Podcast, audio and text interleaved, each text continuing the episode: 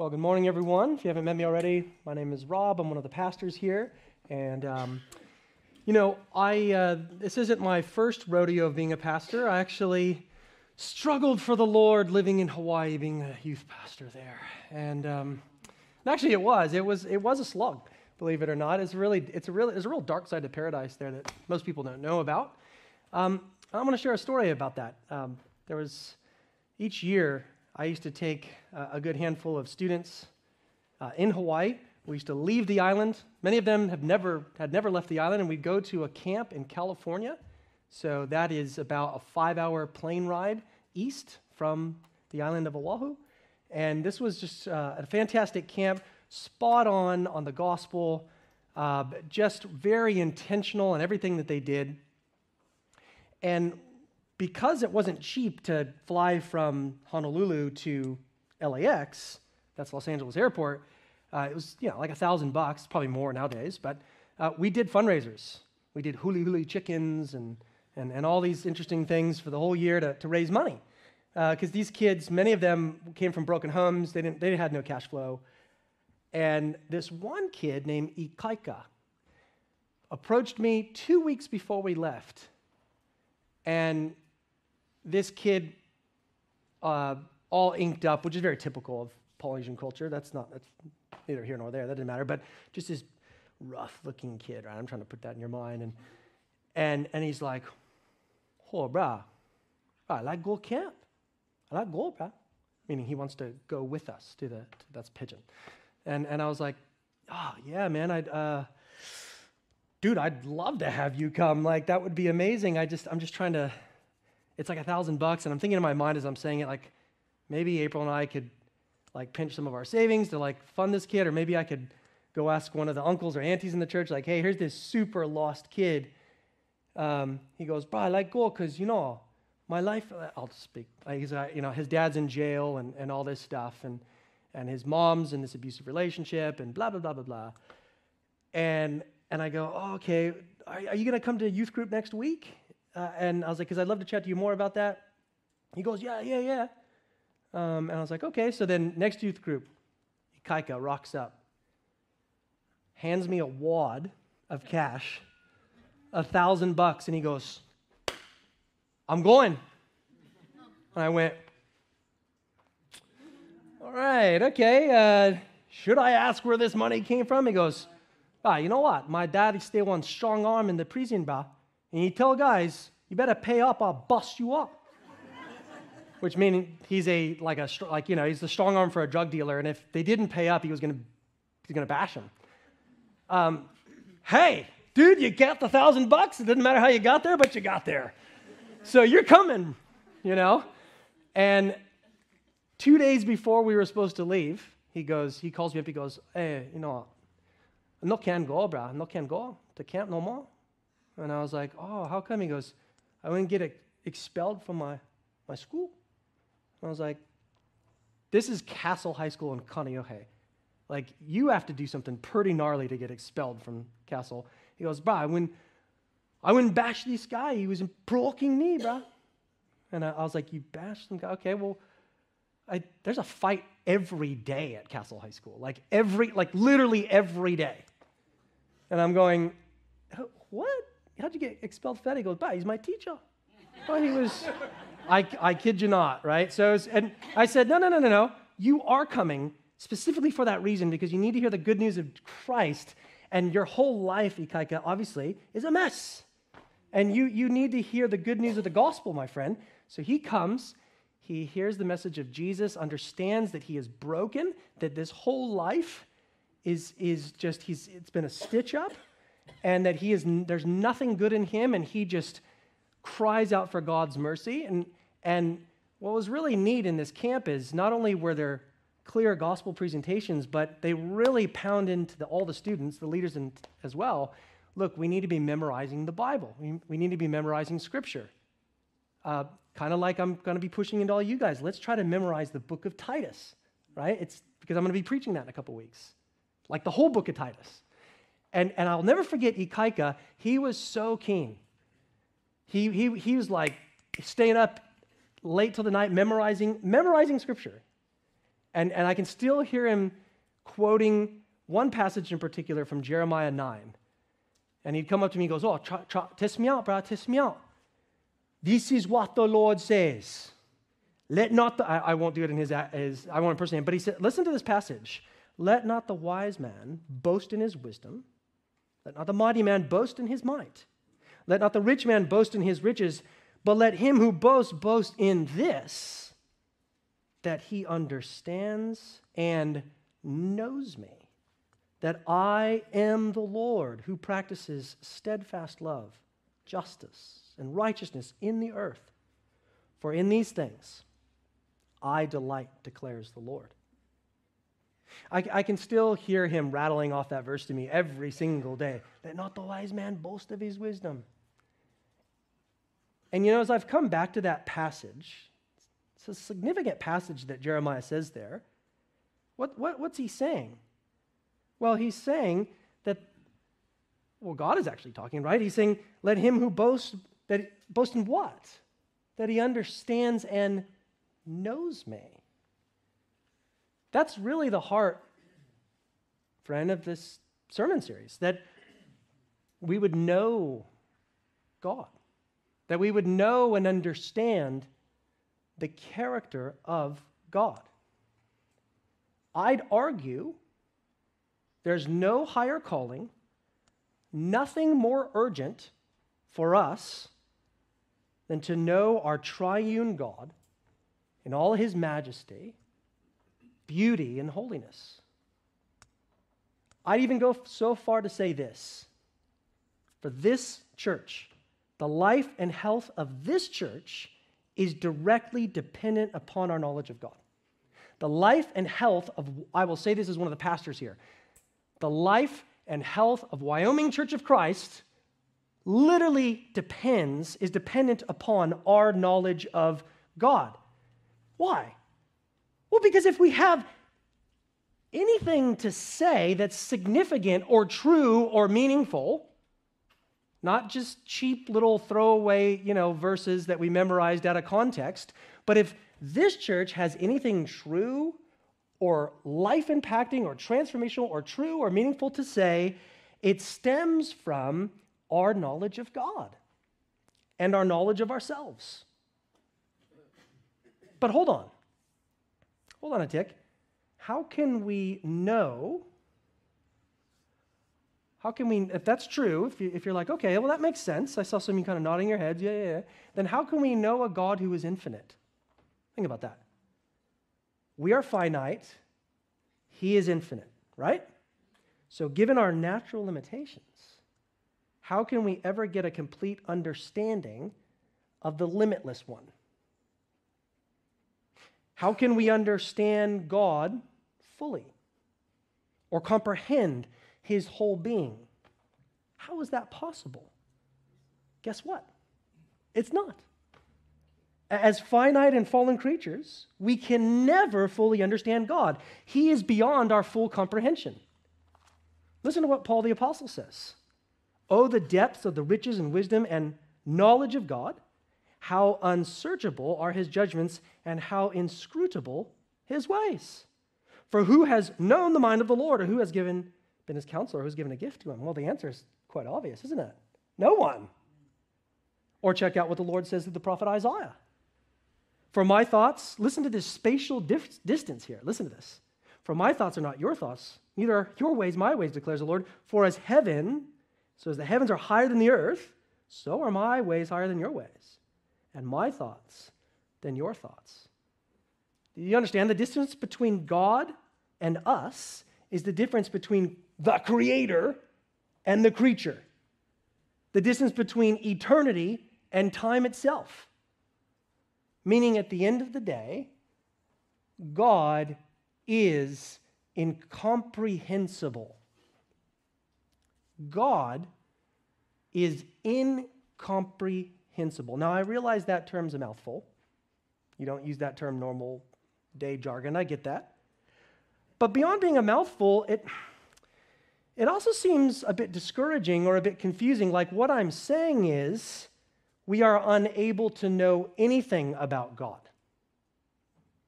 That makes sense? Like it almost sounds, when I say God is incomprehensible, it almost sounds like, well, how can I know anything then? Might as well just leave. Shouldn't hear you rattle on about something that can't even know. Well, that, that, if that's an incorrect conclusion, right? We actually, we actually can have a true and personal knowledge of God. But that doesn't imply we'll understand him totally or exhaustively. You with me? In other words, we can never know everything there is to know about him. Essentially, when it comes to God's divine nature, his essence, he is incomprehensible. He's unfathomable. So here's our big point for today. And we're going to break this into two bits here. Here's the sentence. Ready? We cannot understand God fully, but we can know him truly. So we cannot understand God fully, but we can know him truly. That's how this sermon is going to divide out. Because the Bible teaches both that God is incomprehensible and knowable. We cannot understand God fully, but we can know him truly. Or you can say it the other way around we can know God truly, we will never know God's essence fully. All right? So that's where we're headed. We're going to look at a, a text from the book of Exodus, and then as these are topical sermons, we'll sort of be here, there, and everywhere. Um, but why don't we, as we go to the Lord now, let's, let's ask Him to bless our time, okay? Heavenly Father, we praise you that in Christ your mercy is more.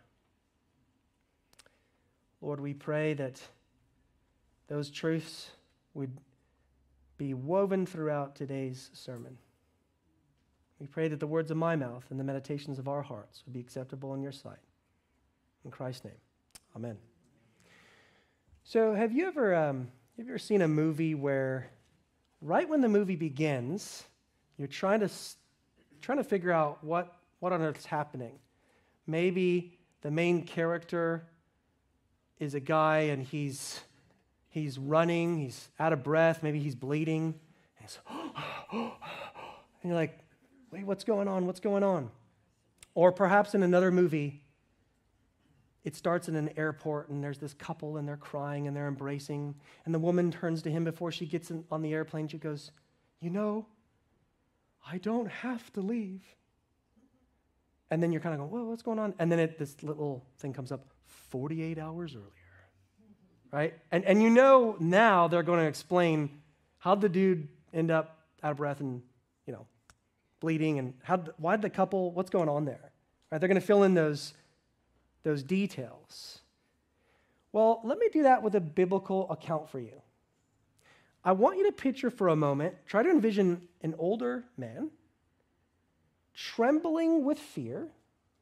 There's this old man, he's He's curled up in a fetal position. He's actually hiding behind a rock. His knees are shaking, his palms are sweaty, his throat is dry. Hey, he's wondering if he will live another day because of what he's, what he's about to see. Just then, the ground begins to shake. And as the ground shakes, you can see in the corner of the screen this piercing light. And this old man is just thinking this is it. He doesn't know if, if the ground is shaking or his heart is pounding harder. Who is this man? It's Moses, actually. Might surprise you when I say it's Moses because, well, I mean, if anyone had God's ear, it was this bloke, if you know who that is. If there was anyone who could sit within God's inner council and petition the Lord on behalf of his people, it was this guy. I mean, Moses was God's chosen leader and mediator. If anyone knows the Lord, it was him. So, how come this guy is shaking with fear? Like, what's going on there? In that story I just talked about. Well, come to the book of Exodus. It's actually just the second book in the Old Testament. So, you have Genesis and then Exodus, and Leviticus, and Numbers. If you get to those books called Leviticus and Numbers, you've gone too far. Go back to the left. So come to Exodus. That's the second book in the Bible, actually. And we're going to look at the 33rd chapter. So Exodus 33. Let me give you a little context here. So, after liberating Israel from Egypt, Moses leads the people to Mount Sinai. And it's here that the Lord will meet with Moses and give him the law on how these people, these, these new liberated people, are to live.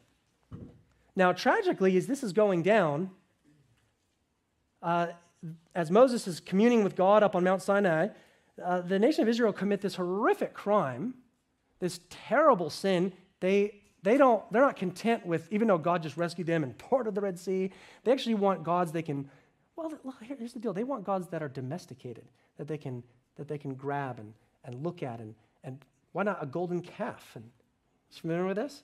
And, and so there's this tragedy that happens. And so Moses actually needs to intercede on behalf of these people. And, and then God tells him this God's pretty cross about the whole thing. And he says, Look, I'll, I'll still send you into the promised land. You can still go. But here's the catch Exodus 33, verse 3. Go up to the land flowing, there it is, with milk and honey. That's the promised land. But here's the catch But I will not go up among you, lest I consume you on the way, for you are a stiff necked people. Wow. So, as soon as the people hear this, rightly so, they, they mourn. They, eh, they actually, Moses needs to intercede for them yet again. And then in verse 11, if you drop down there, it says that as Moses was alone with the Lord, speaking face to face, as one speaks with a friend. That's what's happening there. Eh, these, these conversations took place in the tent of meeting. So, what would happen is if you picture this big tent out in the bush, out in the desert, and the cloud would overcome come on top of it, the glory cloud, and the pre- that represented God's presence. And it says that, and in these meetings, God and, and Moses would, would speak face to face. And during one of these meetings, during one of these encounters, Moses expressed his concern about the Lord not going with them into the land of Israel. Look at verse 15. And he said to him, If your presence will not go with me, do not bring us up from here. For how shall it be known that I have found favor in your sight? I and your people. Is it not in your going with us so that we are distinct? I and your people from every other people on the face of the earth? I mean, Moses is like, uh, look, if, if you're not going to go with us, we're not going, right? And so after listening to Moses, God says, okay, all right, I'll go, but it's only because you, Moses, have found favor in my eyes. That's it. That's the only reason I'm going. What a relationship. Do you see that? I mean, he says, You're stiff necked people. If I go with you, I'm going to wipe you out. But then he goes, All right, fine, I'll go. But Moses, it's only because we have this intimate, personal relationship together. So Moses has, I mean, he knows to use a, a common phrase, the, the man upstairs, right? He knows the man upstairs better than anybody at this time, hands down. Do you agree? Yeah. And yet Moses cannot experience the very essence of God. Yeah, he, it says that he speaks face to face, but why he this is why he, he, he even pushes it a little bit further and he, he, gives he actually asks the most audacious and bold claim ever. So he, ha- he has these meetings, remember verse 11, if you, if you looked at it there in your Bible, face to face, but then, then he asks the Lord this in verse 18. Look what he says. Moses said, speaking to God, please show me your glory. Whoa. I, I was explaining it to one of my kids this morning they love talking on walkie talkies around the house, right? And technically, they're, and it's like, you know, hey, are you in? Are you in? And their presence is there through a mediated machine called a walkie talkie, and their voice is there. That's kind of, but they're not in the room. You with me? They're outside or running around on the driveway or whatever. But what Moses is saying is, we've had this walkie talkie thing going on, which I'm grateful for, and even that's been pretty shocking. I want you in the room. I want you here. Moses, are you, bro, are you kidding me? Don't you know who you're talking to? This isn't what, this isn't Aaron. This isn't, this isn't your sister Miriam. This is God. How could you be so audacious? Well, the response Moses gets is probably what you'd expect. It's quite remarkable. It's in verse 20. Because, you know, on the one hand, it's impossible to see God and live. Okay, so look, look what he says. You cannot see my face, for man shall not see me and live. No one can see the very essence of God. If I enter the room, Moses, dead men tell no tales. Right? Claudine, you, you appreciated that. Dead men, yeah, that's right, that's right, those cheesy movies. Dead men tell no tales. Especially those who've, well, gazed upon God's essence. He is so glorious, so infinite, that if Moses or you or I were to gaze upon him, we would be consumed. It's like the sun in our solar system. If you look at the sun straight on, I don't recommend this, but your eyes can water. If you looked at it long enough, you'd go blind, right? Or if you're foolish enough to get in a rocket ship, right? Ring up Elon Musk and you say, Bro, I want to go. I know you're getting into space, but I want to be the first guy to go. From, I know they've landed on the moon. I want to land on the sun right? And he says, Yeah, right, okay. And you're crazy enough, and you get, let's, just say you pretend, you, you get in a rocket ship. Well, you'd be, dis, you'd be disintegrated before you ever even got close. In a similar way, no one can see the very essence of God and live. So, on the one hand, it's impossible. Moses cannot do this. But on the other hand, on the other hand, God makes an exception. You see that? Look at verse 21 he will allow Moses just a sneak peek of his backside, as it were. He'll tuck Moses into the cleft of a rock and pass by him. That's where we began the movie of the old man shaking. Does that make more sense now? Now look at verse 21. And the Lord said, Behold, there's a place by me where you shall stand on the rock. And, my, and while my glory passes by, I will put you in a cleft of the rock and I will cover you with my hand until I have passed by. Then I will take away my hand, and you shall see my back, but my face shall not be seen. So, so Moses, you see what's going on there? He's permitted to be hidden in a rock, but really, it is God who is hidden for Moses. Not even Moses could see the divine essence and live. You know, friends, if this event teaches us anything, it's that God's essence in all its glory, perfection, and brilliance is incomprehensible. It's too much to bear. It's beyond the reach of mere mortals like you, like Moses, like me. Here's the deal we are finite, God is infinite. God is infinite in his power and perfection, they know no limit. Oh, think about it this way how you can, uh, I guess, conceptualize of God, usually people say God is love, and that's true. But God is not love in the same way that you and I love. God's love is infinite. I remember when some of my kids began counting, they said, Dad, you could count forever if you think about it. One, two, three. I said, Yep, stop there. But you know, um, one, two, three, four, five. You could just keep counting. And I said, Yeah, now imagine this. You picture like, here's a line of 100, and then 200, and 400, infinity. There is no space, no end to infinity. God, God is love infinitely. God is holy infinitely. God is wrath infinitely. God is, you get it? Infinitely. God is infinite in his power and in his perfections. They know no limit. He is the creator. Now think of yourself. You are the creature. We can never plumb the depths of who God is. As Thomas Aquinas famously said, the finite cannot comprehend the infinite. The finite cannot comprehend the infinite. God is incomprehensible. We cannot understand God fully, but we can know him truly.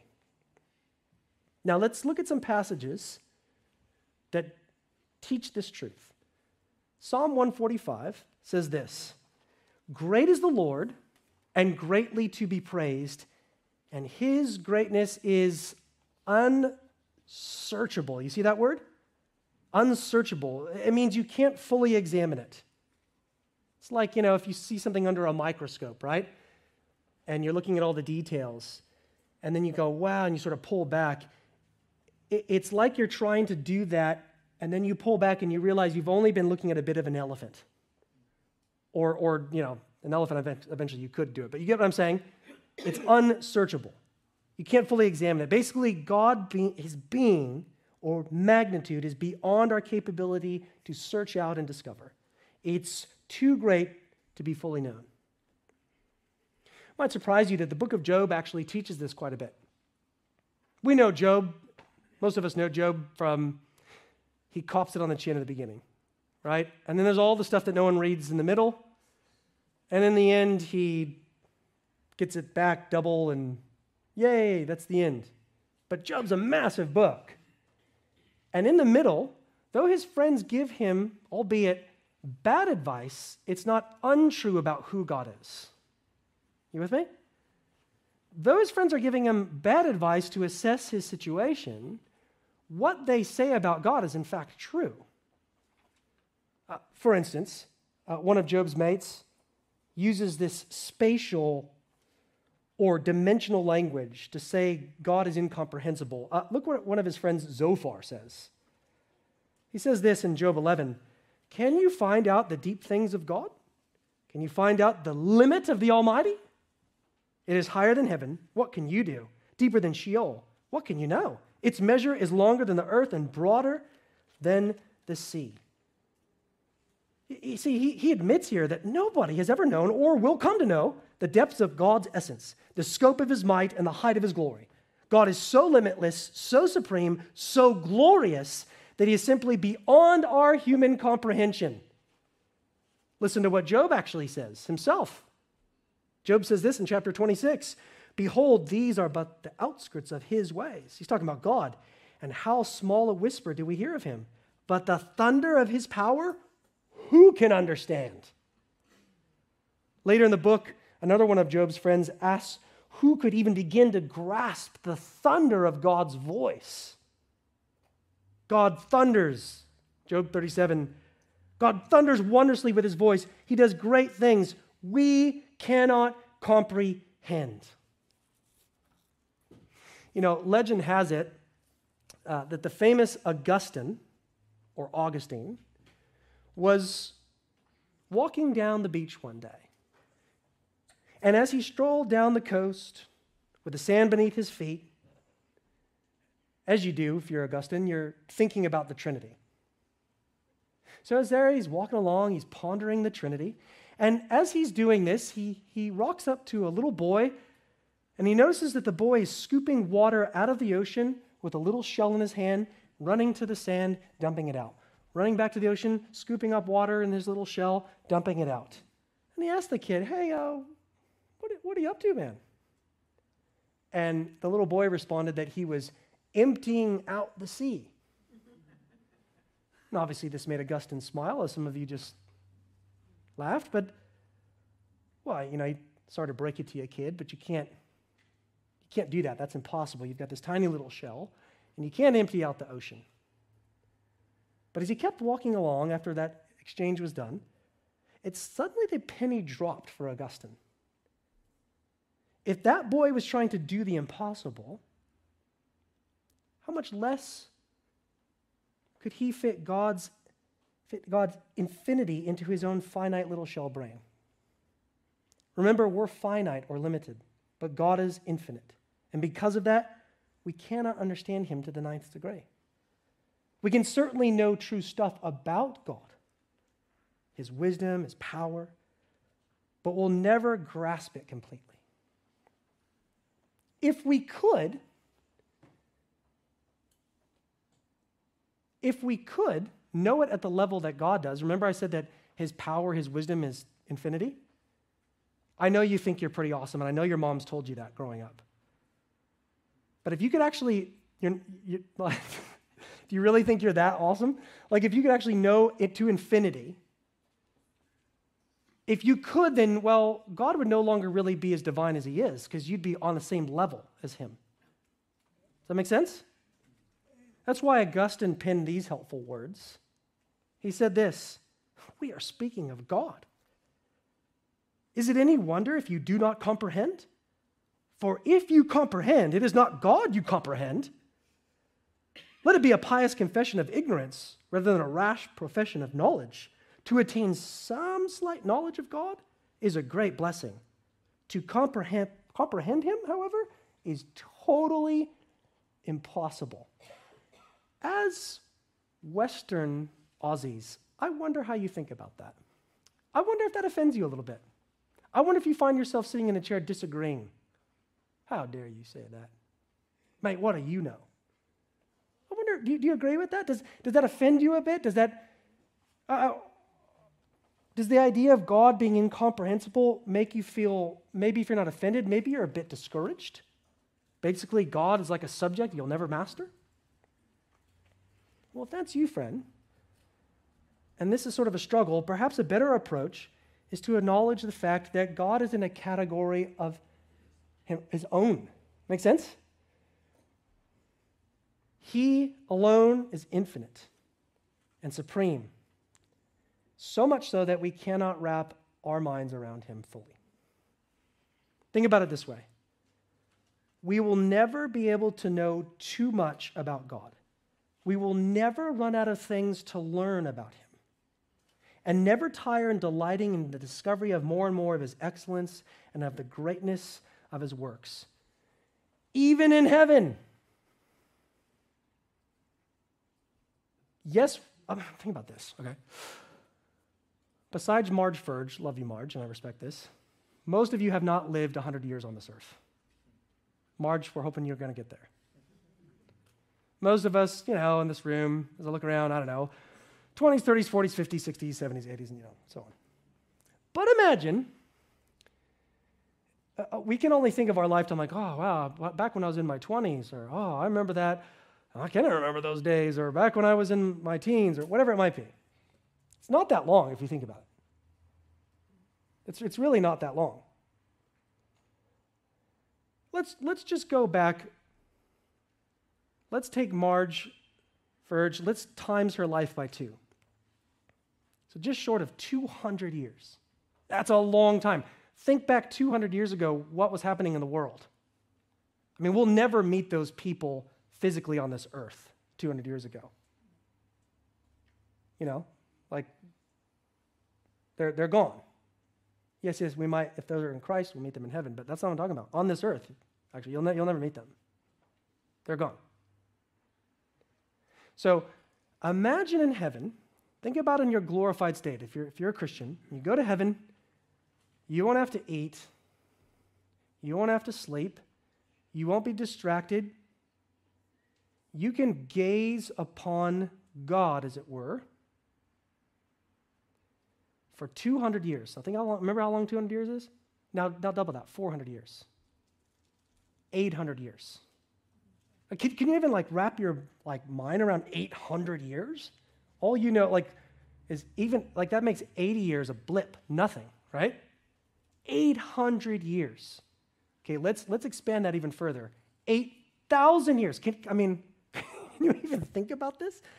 8,000 years where you're not distracted. Where like, you ever studied a subject in uni or maybe back in high school days, and if you had to cram for a test, you wanted to try to do your best to put all distractions aside, right? But you still had to sleep and eat and you got distracted, especially nowadays. I can only imagine getting distracted with social media and all that stuff. But all that's gone. You just, 8,000 years, you're just studying the character of God. And you wake up 8,000 years later, as it were, and you say, just learn something about God today. That's amazing. That's how infinite God is. Listen what David says How precious to me are your thoughts, O God, how vast is the sum of them. If I were to count them, they are more than the sand. We cannot understand God fully, but we can know him truly. He is incomprehensible, but not unknowable. We can know him truly. How? Well, as we move through the pages of Scripture and move through redemptive history, God makes himself known uniquely in the person and work of his Son, the Lord Jesus. Look what Jesus prays about the night before he's killed and crucified. He says, When Jesus had spoken these words, he lifted up his eyes to heaven and said, Father, the hour has come. Glorify your Son, that the Son may glorify you, since you have given him authority over all flesh, to give eternal life to all whom you have given him. And this is eternal life, that they know you, the only true God, and Jesus Christ, whom you have sent. I glorified you on earth. Listen to this language that Jesus prays here having accomplished the work that you gave me to do. And now, Father, glorify me in your own presence with the glory that I had before the world existed. Having accomplished the work that I was sent here for. There was never any stage where Jesus sinfully blew up on his friends or lied or was fake so he could be accepted by people. Jesus lived perfect, perfectly. Like there's a standard, there's a measure that God has. If God is perfect and holy and we'd be consumed by him, oh, dear friend, how are you going to come near that God?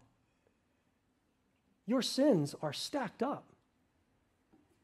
What are you going to do? Jesus Christ lived and accomplished perfect obedience to those who believe and trust in him. So that in him we might become the righteousness of God. We can know God truly through Jesus because he is the way and the truth and the life, and no one comes to the Father but through him. What news that is! We can know God truly. Now, for those of you that are born again, that you have come to the place where you've acknowledged your sin, you're trusting in Christ, even now, how do we go about knowing this infinitely wise, infinitely holy, perfect God. What, what method should we do? Because certainly we want to, sure, we can't know God exhaustively, right? But, but we want to know Him truly. So then, how do we get stuck into that? Like this week, what, what, what should we do? Well, is it just up to you, the individual? Right? Whatever method you decide to do this week? You know, maybe God can you can you can know him truly through meditation. Or perhaps we come to know him through some unusual experience or a dream or we get whooped up at like kind of a Christian worship conference, albeit call them churches or whatever, and we feel this experience. Maybe we know God that way. What it, or, or, or is this just kind of brass tacks, right? Obviously, you don't think those examples I've said are probably legitimate. So then maybe it's just brass tacks. Maybe we just have a good go at it and think about God. How do we know Him truly? What method should we use? Well, I want to suggest one, but before I do, let me give you two pitfalls. Two bad approaches when it comes to knowing God. Two isms, if you like. You know it's bad when there's isms. First ism is spiritual mysticism. That's a bad approach. Second is human rationalism. First bad approach, spiritual mysticism. Second bad, human rationalism. What I'm trying to communicate here is that you can fall off the horse on spiritual mysticism, depending on if you're more reflective. And you can fall off the horse if you're not, the other way towards being rationalist. You with me? So, how do we stay on the horse, so to speak, and not fall off one side or the other? Well, let's talk about falling off the horse into spiritual mysticism. Now, spiritual mysticism says that the reality of God is unknown or beyond imagining. We are always grasping, but never arriving. So God is robbed of any definition and clarity whatsoever. And so you're left to have a journey, as it were. A life filled with different spiritual, subjective experiences. This is so prevalent on the, on the Central Coast, by the way. Uh, this might include encountering God through a bushwalk. Nothing wrong with bushwalks, by the way. Or attending a, a, a church service where you feel a certain way and someone speaks a certain thing to you. Or it might even be walking a, a labyrinth and you feel that's the way to connect to God. Because the reality is, God is hidden in secrecy and ambiguity, and, and you can only experience bits and pieces. Mysticism is, is one pitfall to avoid. It, it really is just, it's just new age junk. It, it really is. But on the other extreme, you can be a rationalist, a human rationalist. That means that you can figure God out on your own tuition. Makes sense to me. I think this also is very prevalent, particularly in this culture that is very uh, do it yourself. I go to Bunnings and it's DIY. I can't do anything myself, so I just go, you know, call a friend. That's, that's what I do. But uh, yeah, I'll figure it out. I'll have a go. I'll just, I'll, I'll, you with me? It's just kind of like, oh, I can, I can I can, Dan help me with this this week. Sauce it out? Sauce. Sauce, whatever. Like, one day if I'm back in the States, I'll try to impersonate you guys or something. And then they'll say, that sounds so legit. And I'll be like, yeah, you know, I'm Aussie ass, you know, or whatever. And they'll say, that sounds so legit. Uh, and you guys will shake your heads. So, yeah. But, but in other words, you can just kind of say, yeah, yeah, look, look, I, I can do this. That's very much the sort of utilitarian culture, I'd say. Meaning it's just like, oh, yeah, I'll, I'll have a go. I'll, I'll, make sense. But see, the problem with that, though, like mysticism, is what are you banking on? You're, you're, you're assessing things by your own tuition, right? You're, you're trying to, I'm not going to say sauce it out. You're trying to figure it out by yourself. Uh, this week, uh, I read a, an insightful chapter in a book called None Greater. And last week I dropped a bomb of a quotation on you guys, and you guys, you guys hung, you guys hung the whole way. So it's not, it's not even, it's only going to be half as long as last week.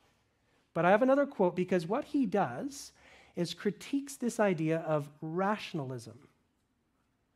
You with me? This idea of just DIY religion. How about that? This is what he says. This is a guy named Matthew Barrett. And this dude, by the way, I know him personally. We used to go to church together. Very normal guy. He's a weird Californian like me. Not that that helps listen to this quote, but, but there you go. So, but he's a very brilliant guy. And he says this Living two decades into the 21st century has its advantages. It gives us a bird's eye point of view, soaring over centuries past, using the eyes of an eagle to see missteps of past generations. You with him so far? He's saying we can look back that's what a lot of the radical left does. They say we can look back on all the horrible things and therefore know that we're on a better trajectory. That's not what he's advocating for here, but he's saying we can look back at history, we can say, well, we've seen missteps, okay? What he does particularly is the Enlightenment. He says, um, during the Enlightenment era, for example, many thinkers, Christians included, had an extremely optimistic view of humanity. By reason alone, humans could scale the greatest heights the arts and sciences had to offer. Religions was not exempt either. While different approaches were taken, some believed they could determine who God is simply by means of using their reasoning powers alone. The Bible could be set aside for good. Reason was enough. As time passed, it became evident that the Enlightenment experiment failed. War, for example, two of them, exposed the fact that humanity is not morally neutral, but corrupt. The ill use of reason demonstrated that humanity was desperately in need of special revelation after all.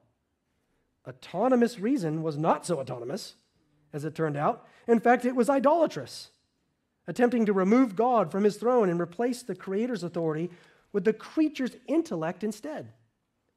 The follies of the Enlightenment should forever remind us that attempting to scale the ladder of heaven, to pull God down, is the height of human hubris. It is the Tower of Babel all over again. What's he saying? Well, history has shown us that we cannot rely on wit and intuition to know God truly. We are too sinful. We're too sinful in our thinking to maybe, you know, sort of maybe uh, figure things out on our own experiences. And we're too sinful to just have a go and put the Bible aside. What do we need? We need to submit to God's word. We can know God truly because he is not silent. God has spoken to us. The God who is there has disclosed who he is. Turn to the book of Hebrews. Look at this, book of Hebrews, chapter 1. Look at what the writer of Hebrews says. Hebrews 1. God is there, he has spoken. Notice, long ago at long, Hebrews 1 verse 1, long ago at many times and in many places God spoke to our fathers by the prophets. But in these last days he has spoken to us by who? His son, whom he appointed the heir of all things, through whom also he created the world. He is the radiance, the glory of God, and the exact imprint of his nature, and he upholds the universe by the power of his word. Wow. And notice after making purification for sins, he sat down at the right hand of the majesty on high, being as much superior to angels as the name he's inherited is more excellent than theirs. So we need to take a hard look at God's revelation of himself in order to understand who he is. If we are to describe God correctly, then we need to use the correct method, and that is the Word of God. Here's the truth only the Spirit of God can search the deep things of God. And God has revealed them to us in the words inspired by the Holy Spirit. So, two, fit, two pitfalls there. You could fall off the horse in spiritual mysticism, you could fall off the horse in rationalism, or you can stay balanced by the Word of God itself. Here's a quote for you. This is a Bit of a wordy quote, but it's helpful.